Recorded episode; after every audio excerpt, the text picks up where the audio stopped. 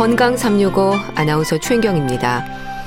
위암을 비롯해서 위염이나 위궤양과 같은 여러 가지 위장 질환의 요인으로 지적이 되는 게 헬리코박터 파일로리균입니다. 자연 치유가 되지 않기 때문에 제균 치료가 필요한데요. 위장 점막에 주로 감염되는 헬리코박터균의 위험 어떻게 이해하면 될까요? 잠시 후에 헬리코박터균에 대해서 알아보겠습니다. 그리고 건강을 위한 식습관으로 강조되는 싱겁게 먹기, 특히 고혈압 환자들에게는 우선되는 부분이기도 한데요. 건강한 식습관에 대한 조언 함께 하시기 바랍니다. 건강 365 신계행의 안개 거치는 날 듣고 시작하겠습니다. 위암의 위험을 얘기할 때 등장하는 단어가 헬리코박터 파일로리 균입니다. 위 속에 있는 균인 거죠. 위 점막에 반복적으로 염증을 일으키는 것으로 위암의 원인 중 하나로 지적이 됩니다.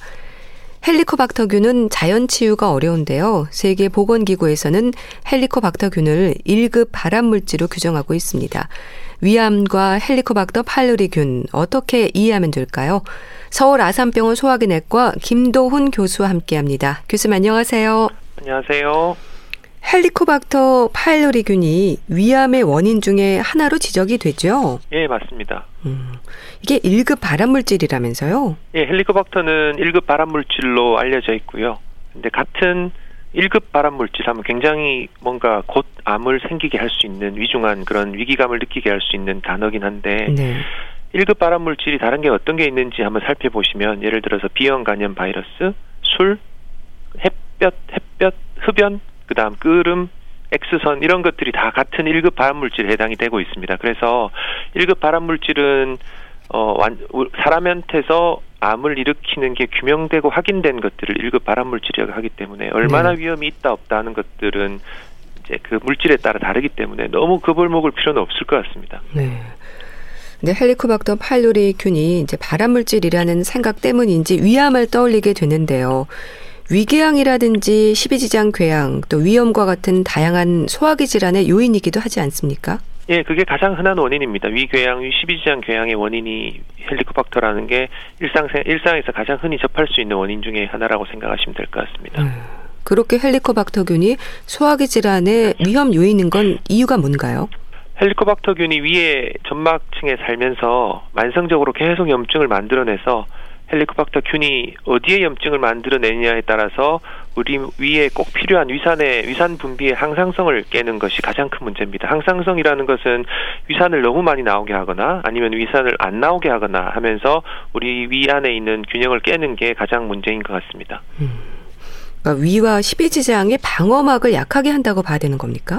방어막 을 약하게 한다는 말도 맞는 말씀이긴 한데 헬리코박터는 위 점막에 기생하는 균이고 위 점막을 방어 위 점막이 보통 우리가 알고 있는 방어막인데 위 점막을 이렇게 침습하거나 그러지는 않습니다. 다양한 위장 질환을 유발하는 원인이 균 자체에서 여러 가지 효소나 독소를 생산해서 직접 위에 손상을 일으키기도 하고 감염에 대한 우리 몸의 방어 기전으로 면역 반응을 좀 유발해서 염증을 유발하고 위산 분비도 촉진시키고 네. 위 궤양을 유발하고 이런 식으로 이제 위에 위나 십이지장에 병을 유발합니다. 음. 그럼 이 헬리코박터 파일로리 균이 내게 있는지 없는지는 어떻게 알 수 있나요? 증상이 있습니까? 증상으로 진단하는 건 아니고요. 헬리코박터와 관련 있는 질환이 있는 경우에 검사를 하게 되는데 조직으로 검사를 하기도 하고 우리가 내뱉는 숨을 통해서 검사를 하기도 하고 혈액이나 대변을 통해서 검사를 하기도 합니다. 음, 그럼 일반적으로 증상이 없는 거네요. 예, 크게 증상이 없고 만약에 계속적인 만성적인 염증이 있을 때 소화가 안 된다라고 표현되기도 하고 그 염증이 심해져서 궤양을 만들면은 궤양으로 인한 증상은 있지만 균이 감염됐다고 해서 딱 증상이 나타나고 그러지는 않습니다. 이 헬리코박터균에는 어떤 경로로 감염되는 건가요, 그럼? 대체적으로 알려져 있는 감염 경로는 대변에서 헬리코박터 파일로리가 배양이 되고 발견되기 음. 때문에 아마 대변에 오염된 음식물이나 식수 등에 의해서 감염돼서 대변에서 구강으로 입으로 전파가 가능한 것으로 알려져 있는 있고 아마 침이나 아니면 치석 같은 데서도 헬리코박터가 배양이 되므로 아마 구강에서 구강으로 감염되지 않을까라고 생각하지만은 실제로는 그런 감염들이 잘 일어나지는 않습니다. 예. 그런데 이 헬리코박터균을 꼭 치료해야 하는 건가 하는 부분에서는 여러 가지 얘기들이 있던데요. 제균 치료에 따른 부작용의 위험도 있습니까? 네, 우선 치료가 꼭 필요한 사람은 헬리코박터가 질환을 일으킨 경우, 즉 다시 말하면 위 궤양이나 십이지장 궤양, 위암 그리고 말트 림프종이라고 하는 림프종 계열에서 또 헬리코박터하고 연관된 병이 있습니다. 그렇게 해서 그런 병이 진단됐을 때는 되었으면서 헬리코박터 검사를 했을 때 균이 있는 경우 그때는 꼭 치료를 해야 되고요. 네. 다음은 균이 위험인자가 되는 경우 예를 들어 위축성 위험이거나 위암의 가족력이 있다거나 하는 하는 경우는 치료했을 때 도움을 좀 더 많이 받을 수 있다라고 생각할 수 있습니다. 부작용은 항생제 부작용이겠죠. 다량의 항생제를 먹기 때문에 부작용이 생길 수는 있습니다. 음, 그러니까 항생제를 계속 복용해야 되는 거군요. 예, 일정 기간 동안 복용을 음. 하게 됩니다. 그럼 항생제에 대한 내성률이 높아지면 어떤 위험이 있는 건가요?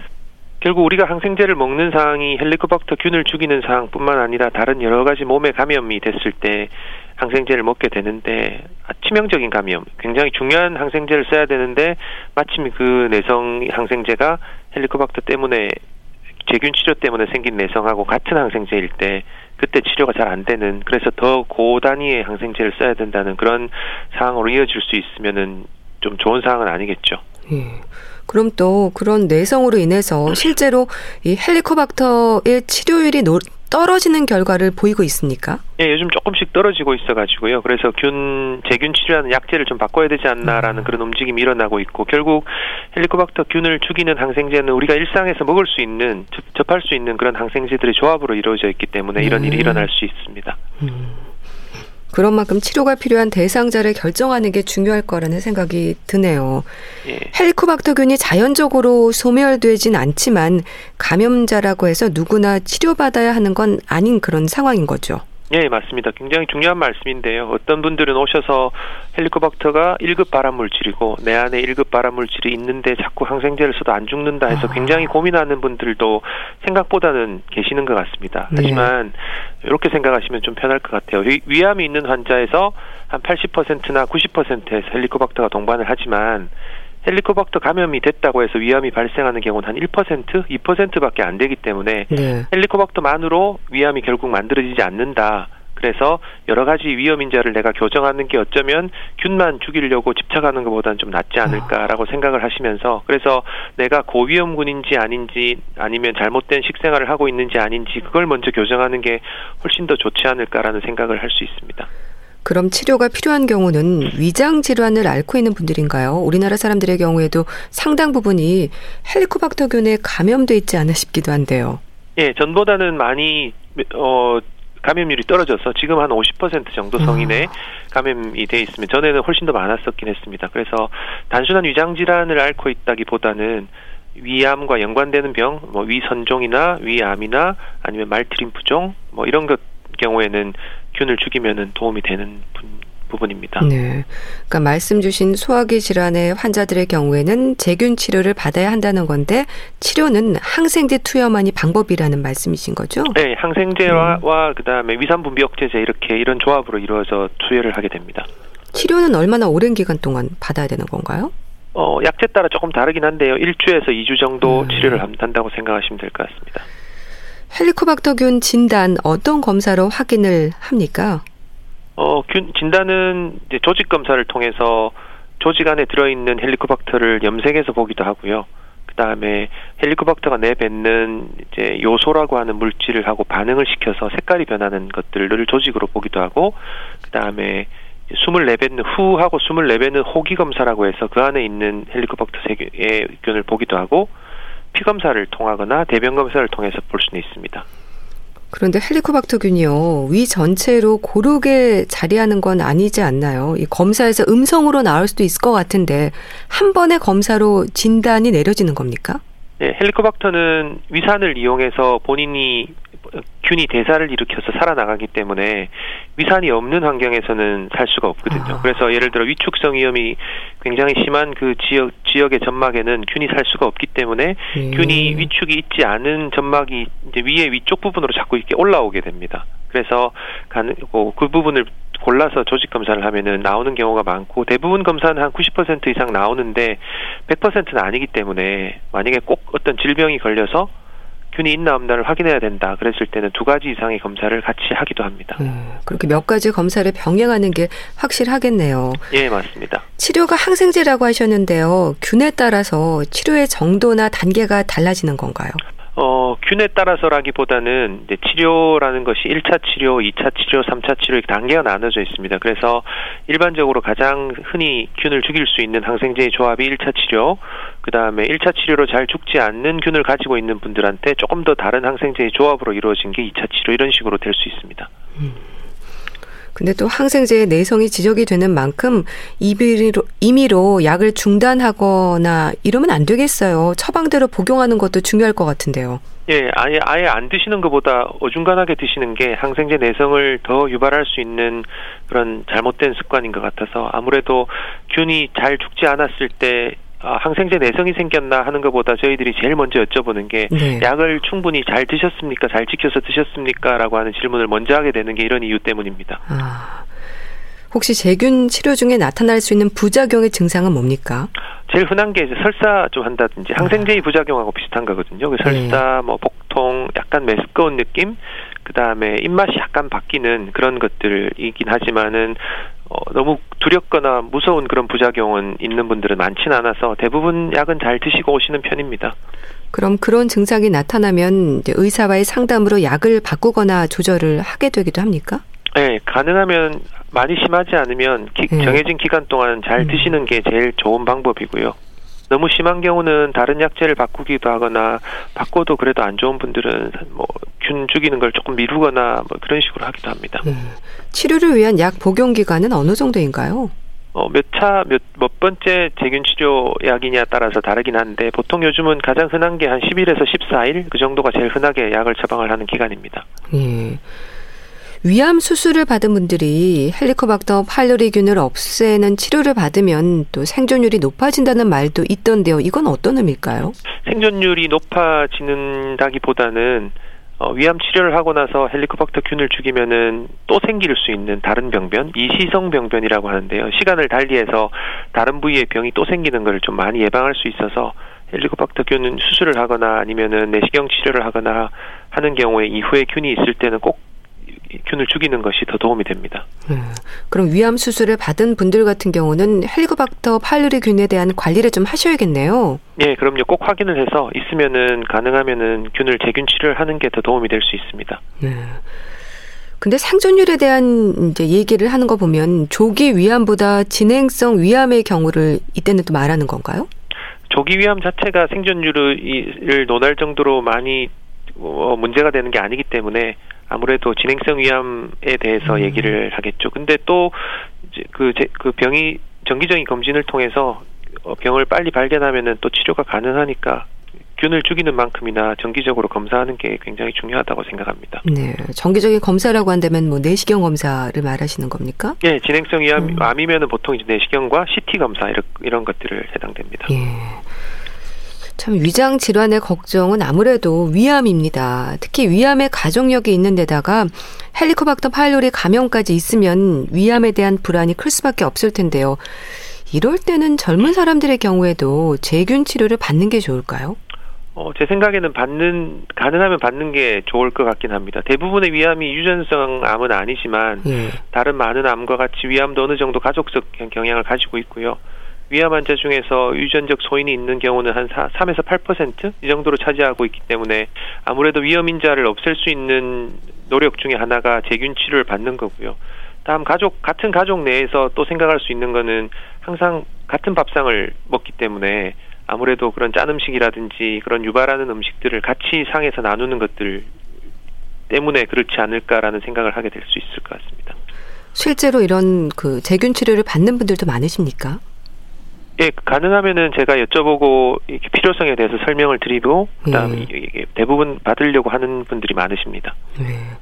평소에 위험으로 좀 고생하는 분들 같은 경우에는 내가 혹시 헬리코박터 파일리균이 있지 않나 이렇게 또 걱정하시는 분들도 많으실 것 같아요. 예, 1차적으로 우리나라는 내시경 결국 위험 위험이나 다른 증상들이 있을 때 사람들이 가장 걱정하는 것은 위험 이상의 다른 나쁜 병이 내 몸에 생기지 않았을까라고 아. 고민을 많이 하는 편이라서 네.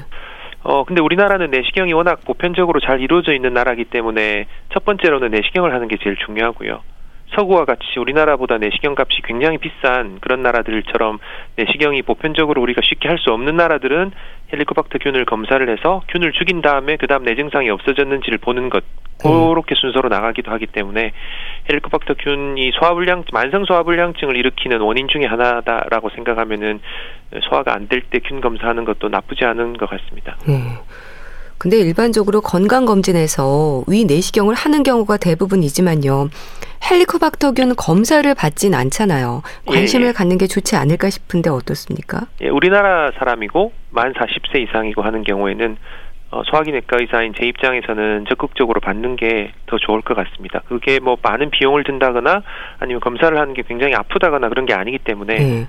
예, 그걸 검사는 하는 게 더 좋을 것 같습니다. 예, 검사는 뭐 간단하게 할 수 있는 거죠, 그러면? 예, 그럼 내시경 하면서 잠깐 하는 검사기 때문에 더 뭔가 추가로 내 몸에 더 해가 되는 건 없습니다. 예. 참 이 시간을 통해서 이 헬리코박터 파일로리균에 대한 오해라든지 또 알아두면 좋을 부분에 대해서도 짚어주신다면요. 어, 헬리코박터 균이 있고 내가 위험 요인도 많이 가지고 있다. 그러면 균을 당연히 치료하는 것이 좋지만 항생제의 부작용이나 항생제 내성이나 이런 것들로 인해서 치료가 잘 안 되는 경우도 분명히 있습니다. 균이 치료가 안 된다고 했을 때 너무 실망은 하지 마시고 실제 헬리코박터 균에 감염된 사람 100명 중에서 한명 정도 뭐 그 정도에서 위암의 가능성을 따지는 그런 비율이기 때문에 그리고 여러 연구에서도 헬리코박터균을 치료한 후에도 또 위암이 발생을 하는 경우도 있어서 네. 헬리코박터균뿐만 아니라 여러 가지 다른 요인이 복합적으로 작용해서 위암을 일으킨다라고 생각을 하시고 따라서 우리나라 이제 전문의들도 위암 예방의 차원에서 균을 치료할 것인가 말 것인가 하는 것들에 대해서는 아직까지 약간 이견이 있긴 합니다. 그래서 균을 너무나는 때려잡아야 된다 하는 그런 생각을 꼭 가지실 필요는 없으실 것 같고요. 한 번쯤 해보는 것도 괜찮고 잘 안 될 때는 그냥 정기적으로 검진을 하면서 내가 병이 생겼을 때 빨리 진단을 하자는 마음으로 정기적 검사를 하고 그 다음에 균을 치료할 수 있으면 하고 이 정도 생각을 갖고 있는 게 제일 좋을 것 같습니다. 네. 그리고 3월 21일 오늘이 암 예방의 날입니다. 우리나라 사람들에게 가장 많은 암이 위암이지 않습니까? 암 예방, 특히 위암 예방을 위한 조언도 해주세요. 어, 사람이 질병을 가지고 있는 걱정을 하는 차원에서 생각해 보면은 질병에 있어서는 제일 중요한 게 예방입니다. 그 다음에 그런 예방에 있어서 건강한 식생활을 하는 것이 굉장히 중요하고요. 다음은 정기적인 검진을 통해서 조기 발견하는 것이 중요하고, 그 다음 적절한 치료를 하고 하는 것이 가장 마지막으로 중요하기 때문에 아무래도 예방을 하는 어, 방법이나 예방을 어떻게 했을 때 예방을 했을 때 어떻게 건강을 지키가 하는 것은 아마 건강 365 프로그램을 들으시면 굉장히 잘 나와 있을 것 같습니다. 가장 네. 중요한 것은 질병을 예방하고 치료하는 것에서 기적이라는 것은 절대로 없습니다. 아마 어, 내가 어떤 병을 알았을 때 귀가 솔깃한 그런 말들 그런 말들도 조차도 효과가 있는 경우가 없기 때문에 내가 다 아는 것들을 잘 지키고 그다음 성실하게 건강한 생활을 하는 것들이 아마 암의 예방을 위해서는 가장 좋은 것 같고 이것은 위암의 예방뿐만 아니라 다른 암도 다 마찬가지인 것 같습니다. 네. 정기적인 검진이라고 하면 얼마나 자주 위 내시경 검사를 하는 게 좋을까요? 어, 내가 위축성 위염이라는 게 건강검진표에서 위축성 위염이라는 것이 있으면, 아, 이제 내가 1년에 한번 정도 꼭 검, 검사를 받아서 1년 동안 건강한 위를 잘 지키고 확인을 해야 되겠다라고 생각하는 것이 제일 바람직할 것 같습니다. 네. 그 흡연뿐 아니라 음주도 발암물질이라는 지적도 있는데 금주 금연도 필요한 노력이겠죠. 아, 그럼요. 제가 잊고 말을 말씀을 안 드린 것 같습니다. 건강한 식생활뿐만 아니라 더 중요한 게 흡연 그다음에 술 이런 것들은 위뿐만 아니라 제가 내시경을 할 때 관찰하는 식도암하고도 굉장히 큰 연관관계가 있기 때문에 그런 측면에서 볼 때는 본인의 노력이 굉장히 중요할 것 같습니다. 네. 운동은 어떨까요? 아, 운동 운동 좋죠. 운동 좋은데 요즘 요즘 같은 상황에서 운동을 굉장히 많이 하는 할 수 있는 경우가 환경이 안 되기 때문에 외래 오시는 환자분들도 전 몇, 몇 년, 1년 전에 비해서 오시는 분들도 체중도 좀 증가돼 있고요. 예. 그리고 운동 때문에 생기는 여러 가지 대사성 질환 같은 것들, 그런 것들이 아무래도 몸에 있는 만성 질환들을 높이는 위험 인자가 되기 때문에 운동도 당연히 병행하는 게 좋을 것 같습니다. 금방 네. 말씀하신 술, 담배, 건강한 식생활, 운동 이런 것들이 우리가 다 생각할 수 있는 것들이기 때문에 네. 아마 다른 데서 답을 구하는 것보다는 내 안에서 스스로 물어보면서 답을 찾는 게 오히려 더 현명한 방법이 아닐까 싶습니다. 네. 운동 같은 경우도 나이에 따라서 선택 기준이 좀 있어야 할 것 같은데요. 너무 무리한 운동은 또 노동일 수 있잖아요. 어떨까요? 네, 맞습니다. 그게 어 조금 50대, 60대 나이가 들면서 무리한 운동은 금방 말씀드렸듯이 노동 이상의 부상을 일으킬 수 있는 음. 거기 때문에 보통 일상적인 가벼운 운동, 땀을 흘릴 정도 네, 숨이 차지 않고 땀을 흘릴 정도가 가벼운 운동들이 몸 상태 몸에 비해서는 굉장히 바람직한 운동일 것 같습니다. 그리고 운동 처방 같은 것들은 제 전문은 아니기 때문에 아마 이런 운동에 대해서 또 좀 더 좋은 얘기는 다음번에 한번 자리를 마련해서 들어보시는 것도 좋을 것 같습니다. 네, 알겠습니다. 자, 오늘은 헬리코박터 파일로리균에 대해서 알아봤는데요. 서울 아산병원 소화기내과 김도훈 교수와 함께 했습니다. 말씀 잘 들었습니다. 감사합니다. 네, 감사합니다. 안녕히 계세요.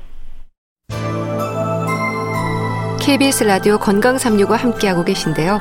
권인하, 강인원, 김현식의 비 오는 날의 수채화 듣고 다시 오겠습니다.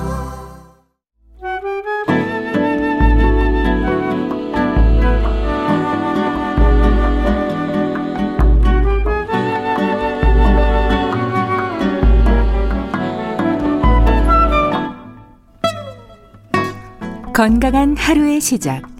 KBS 라디오 건강 365. 최윤경 아나운서의 진행입니다. 나이 들수록 가족력의 위험이 있을수록 비만하거나 짜게 먹는 식습관에 운동 부족까지 고혈압의 위험을 높이는 요인들은 많습니다. 특히 싱겁게 먹어야 한다는 건 누구나 아는 사실일 정도로 식습관이 강조가 되는데요. 분당 재생병원 영양내과 백현욱 교수와 함께합니다. 교수님 안녕하세요. 네, 안녕하십니까. 고혈압은 혈압이 지속적으로 높은 상태잖아요. 자체로는 증상이 없지만 뭐 심혈관이나 뇌혈관 질환과 같은 합병증의 위험으로도 이어질 수 있는 질환이지 않습니까? 맞습니다. 특히나 고혈압은 우리나라 30대 이상 성인 4명 중 1명 정도가 해당될 정도로 아주 흔하고 또 매우 익숙한 질환이죠. 네. 그리고 특별한 자각 증상이 없잖아요. 그게 고혈압의 특징이기도 하고요. 그래서 고혈압이란 단어 자체가 말해주듯이요. 혈압이 정상보다 그냥 높다는 것 뿐인데 사망 위험 요인으로 보면은 사실은 1위로 꼽히는 질환입니다. 그래서 세계보건기구의 연구 발표 중에서 네. 그 질병 부담하고 관련해서 전 세계 사망 위험 요인 기여도를 평가한 결과는 고혈압이 1위, 그리고 예전에 흡연이 1위라 그랬는데 흡연이 2위고 그 다음에 비만이라고 합니다. 그래서 조용한 살인자라고 예전에 별명까지 붙어 다니고 했었죠. 왜 그렇게 위험할까요? 결국 지속적으로 높은 혈압은 혈관을 손상시키고 동맥경화를 유발하면서 심장에 부담을 주게 되죠. 따라서 뇌혈관이 막히거나 터지면 소위 중풍이 생기고 네. 뇌경색, 뇌출혈 같은 게 발생하죠.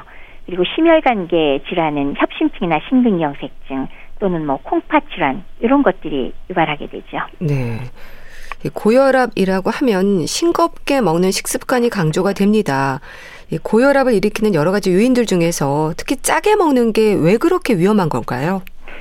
그 우리가 왜 간 맞추는 아주 기본 양념이 소금이잖아요. 네. 거기에 주성분이 나트륨인데요.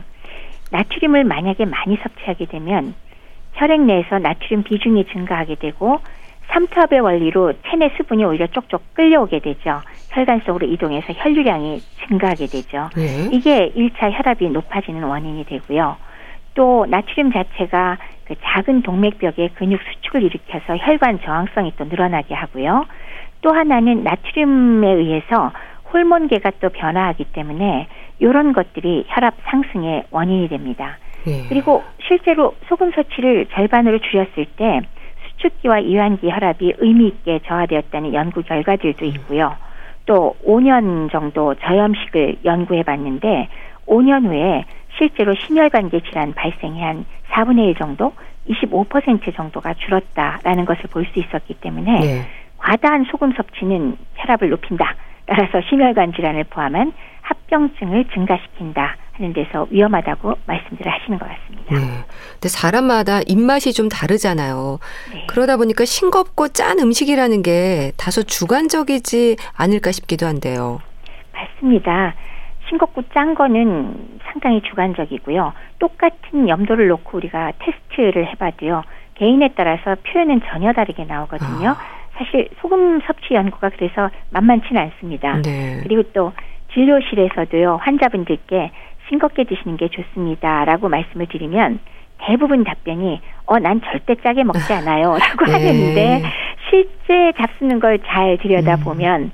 소금 섭취량이 정말 만만치 않은 경우가 많거든요. 네. 그리고 아주 간단한 예로는 왜 라면 한 그릇만 드셔도요. 그게 하루 적정 나트륨량 상한을 그냥 넘어가 버리잖아요. 아.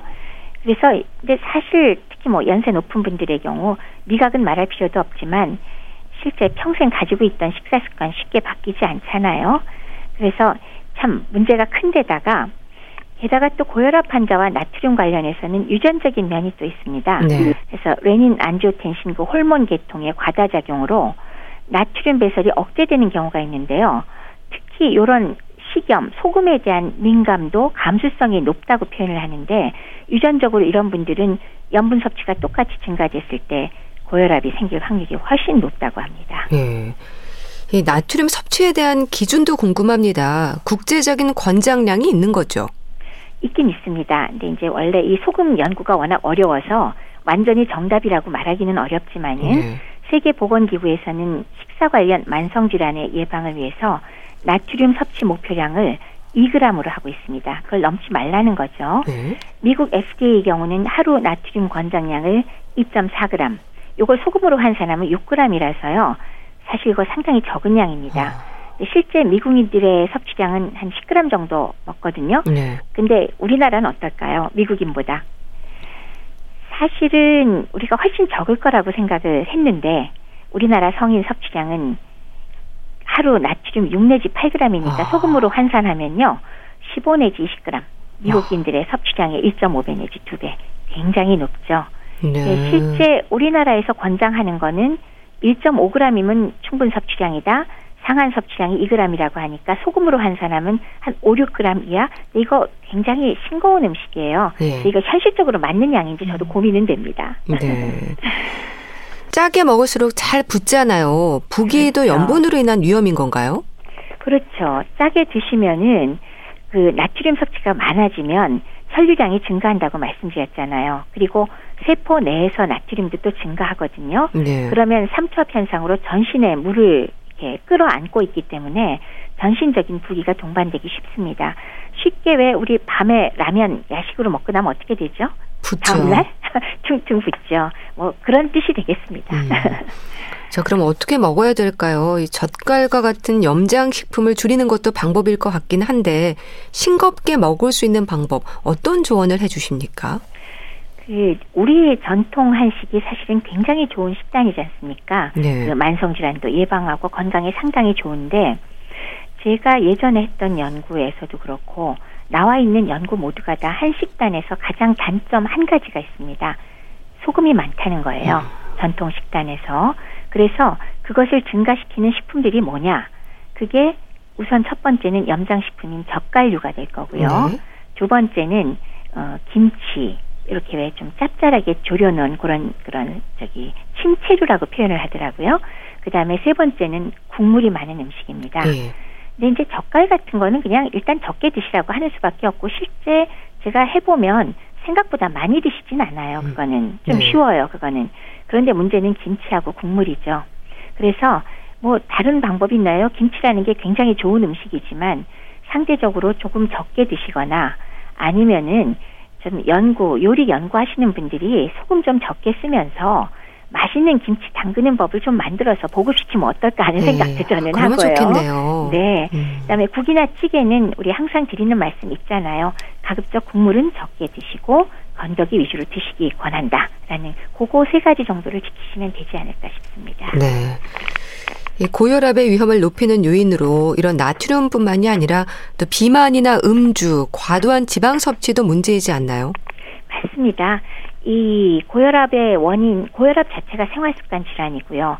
이거랑 연관해서는 당연히 비만이 연관이 될 거고 비만을 만드는 걸로 또 과도한 지방 섭취 직접 연관되죠. 근데 이제 과도한 지방 섭취와 비만 그러면 당장 떠오르는 게 대사증후군이잖아요. 네. 그러니까 그 이렇게 비만이 유발되고 이어서 당뇨, 고혈압, 고지혈증 동반하는 걸 말하는데요. 비만에 의해서 인슐린 저항성이 생기고 혈압이 오르고 당뇨 고지혈증 동반되는 거 우리가 잘 알고 있죠. 거기다가 또 음, 먹는 것 중에 또 음주가 관계해야 되겠죠. 네. 음주는 도대체 왜 관계가 있을까? 우선 그 만약에 과도한 음주를 하고 난 직후는 혹시 어떻게 되는지 아시나요, 혈압이? 혈압이 많이 오르지 않나요? 그러니까 많이 드시고 난 직후에 혈압을 재면 떨어집니다. 아, 오히려요? 네, 그러니까 알코올 자체가 많이 들어갔을 때 혈관을 일시적으로 늘리거든요. 예. 확장을 시키기 때문에 혈압이 상당 시간 떨어져 있다가 이제 깰 때쯤 되면 그때부터 혈압이 상승됩니다. 아. 맥박도 빨라지고요. 네. 따라서 오히려 이제 신장 질환을 유발시키기 딱 알맞은 거죠. 푹 떨어졌다가 올라가기 때문에 그 다음에 또 알코올 자체가 지방 분비를 방해, 지방 그 불 그 분해하는 것을 방해하거든요. 네. 따라서 지방을 축적시키는 데 또 영향을 많이 미쳐서 왜 배볼떡, 복부 비만, 음주 많이 하시는 분들 많잖아요. 그런 것들이 바로 고혈압의 원인이 된다라는 게 우리가 보통 얘기하는 원인이 되겠습니다. 네. 그럼 체중을 좀 짚어볼게요. 이 건강검진에서 과체중이라는 결과를 받을 때가 있는데요. 일단 과체중부터 문제가 될 수 있는 걸까요? 물론 이제 비만 자체가 혈압하고 밀접한 관계가 있다는 건 우리 잘 알고 있습니다. 네. 그렇죠. 그 지방 조직에 공급해야 될 혈액도 필요하고 또 비만에 따라서 거기서 나오는 호르몬의 변화도 혈압을 높여서 그런 문제를 일으키는 것을 유도하니까요. 근데 이제 그럼 과체중이 어떠냐의 문제인데 그 과체중이라는 것이 보통 우리가 왜 체질량 지수를 얘기할 때 우리나라 분들은 25가 넘어가면은 과체중이죠. 뭐 비만이라고 하잖아요. 네. 25는 안 되지만 정상 체중은 넘어가는 음. 23에서 25 정도의 과체중이 문제가 되느냐? 어, 과체중 자체가 어느 정도 문제가 되지만 그거보다도 거기에 더해서 복부 비만, 내장 비만이 동반이 돼 있을 때 예. 확 실하게 문제가 된다는 말씀을 드리는 게 더 정확할 것 같습니다. 예. 그럼 정상 체중과 비교할 때 이 체중이 증가할 때마다 혈압이 상승하고 체중이 정상으로 돌아오면 혈압도 낮아지고 합니까? 실제 건강인의 경우 연구를 해봤더니 체중이 한 2kg에서 5kg 늘어나면 이제 좀 늘었다고 느끼잖아요. 예. 근데 내가 건강이 그렇게 망가졌다고 생각은 안 드는데 이 경우도 혈압이 올라갈 가능성이 아. 높습니다. 특히 복부 비만이 동반, 동반돼 있으면 더더욱이 혈압이 올라갈 가능성이 높은 거죠. 예. 그래서 이제 그런 걸 연구를 해봤어요. 비만 중에서 이 상복부가 볼록한 남성형 상체 비만 있죠. 내장 비만이 많은 경우인데 예. 이 경우에 체중을 1kg씩 감량을 하면 수축기 혈압과 확장기 혈압이 각각 1.6, 1.3 mm Hg 수은주 그 혈압 높이인데요. 그것이 감소하는 것으로 알려져 있죠. 네. 그래서 비만이 동반된 고혈압 환자는 체중 감량 무조건 하셔야 됩니다. 네. 뱃살, 복부 비만 지적을 하셨는데 여기에서는 뭐 지방 성분이나 당분이 많은 음식이 문제가 되는 겁니까? 아무래도 복부 비만을 유발하는 것 중에 우선 첫 번째는 당류를 특히 정제된 당을 우리가 가장 문제를 삼죠. 네. 그러니까 설탕이나 뭐 첨가당, 과당 같은 것들이 주범인데요. 이런 걸 많이 섭취하게 되면 당연히 복부와 간에 지방이 축적되면서 대사장에 호르몬 분비 교란, 교란까지 유발을 하면서 혈압이 올라가겠죠. 또 지방 성분은 그 자체가 과다한 열량 섭취로 역시 복부 비만 유발하기가 매우 쉽고요. 네. 특히 그 중에서도 동물성 포화 지방이나 가공식품에 함유된 트랜스 지방 같은 것은 과다 섭취했을 때 동맥경화와 관련 질환 유발하는 거는 굉장히 확률이 높다는 게 잘 알려져 있으니까요. 조심하셔야죠. 네. 이 과도한 지방 섭취가 주는 콜레스테롤의 위험은 어떻게 조심해야 할까요? 뭐 포화 지방산 대신에 불포화 지방산으로 섭취하는 것도 방법일 것 같은데요. 맞습니다. 지방 자체를 어쨌건 과도하게 섭취하는 건 그렇게 뭐 바람직하진 않지만 기왕 지방을 드실 때는 그 포화 지방을 많이 한 식품을 아무래도 삼가시고 불포화 지방산이 많이 함유된 되게 식물성 지방을 섭취하는 것이 그나마 좀 도움이 되겠죠. 네. 근데 그 중에서도 오히려 중성 지방 수치가 높을 때는 조금 전에 말씀드렸던 당질 있죠. 설탕이나 과당 같은 음. 것들은 직접적으로 중성 지방 수치를 높이기 때문에 네. 요럴 때 더더욱이 신경 써서 당질 줄이시고요. 아울러서 역시 그 포화지방산보다는 불포화지방산 많이 드셔야 될 거고요. 그다음에 그 중에 하나 더 한다면 생선의 지방에 오메가3 지방산 많잖아요. 그걸로 그 자체를 많이 먹으면 중성 지방치가 낮아지거든요. 네. 그래서 오메가3 지방산을 많이 섭취하는 거 이런 것들을 권장해 드립니다. 네. 또 당분 섭취 같은 경우는 사실 달고 짠 음식에 익숙한 경우가 많은데요. 지나친 당분 섭취의 위험과 줄이는 방법도 좀 짚어주세요. 당분 섭취는 금방 말씀드렸듯이 그 위험하다는 것은 왜 식생활이 서구화되면서 당류 이렇게, 이렇게 정제된 당의 섭취가 실제로 증가하고 있거든요. 네. 어린이 청소년 등은 주로 어디서 늘어나느냐? 사실은 콜라 같은 음료 있죠. 청량 음료에서 많이 늘어납니다. 아. 그리고 첨가당 기준이 그래서 이미 오래전부터 왜 그 WHO에서 그 권장하는 10% 넘기지 말아라. 네. 최근에는 5%를 넘기지 말라 그러는데 그거 이미 넘어갔습니다. 그다음에 재밌는 건 우리나라에서 성인들의 경우 이런 단순 당류가 어디서 많이 섭취하게 되느냐? 흥미롭게도 믹스 커피입니다. 아, 믹스 커피요? 네. 설탕량이 굉장히 많거든요. 그래서 그냥 두 가지 식품 딱 짚으라 그러면 어린이, 청소년, 청년은 콜라. 예. 그다음에 청년부터 중장년층까지는 믹스 커피.